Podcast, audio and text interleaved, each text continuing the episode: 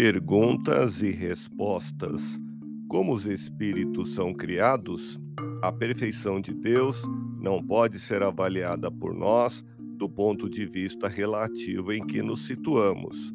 Deus é o absoluto, abrange tudo, passado, presente e futuro. Para Deus não há tempo, existe a eternidade. O tempo nada mais é do que uma fragmentação que nós fazemos da realidade permanente do eterno. Essa fragmentação corresponde à própria situação fragmentária em que vivemos na vida terrena. Assim, precisamos compreender a perfeição de Deus de um ponto de vista diferente.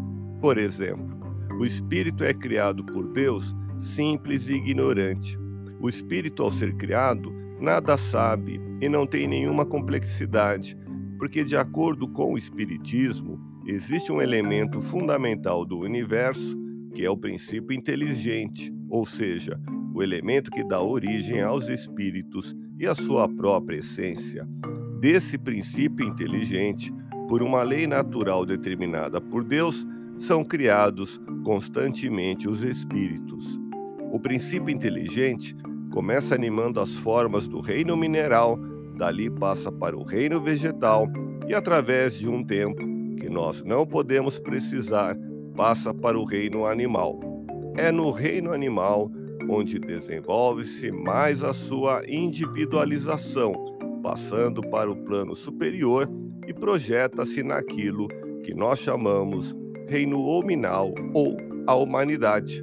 Na passagem pelos reinos, é que o princípio inteligente vai desenvolver as suas potencialidades, para então se tornar um espírito mais complexo e capaz de penetrar no conhecimento da realidade exterior, bem como no seu próprio conhecimento interior. É assim que o espírito simples, ignorante, se transforma pelo desenvolvimento das suas potencialidades no espírito realmente perfeito e sábio, que vai ser, segundo explica o livro dos Espíritos, não só o homem da atualidade, mas o anjo e o arcanjo no futuro. Quer saber mais? Ouça podcast Espiritismo. Agradeço sua audiência, fique na paz do Cristo e até o próximo episódio.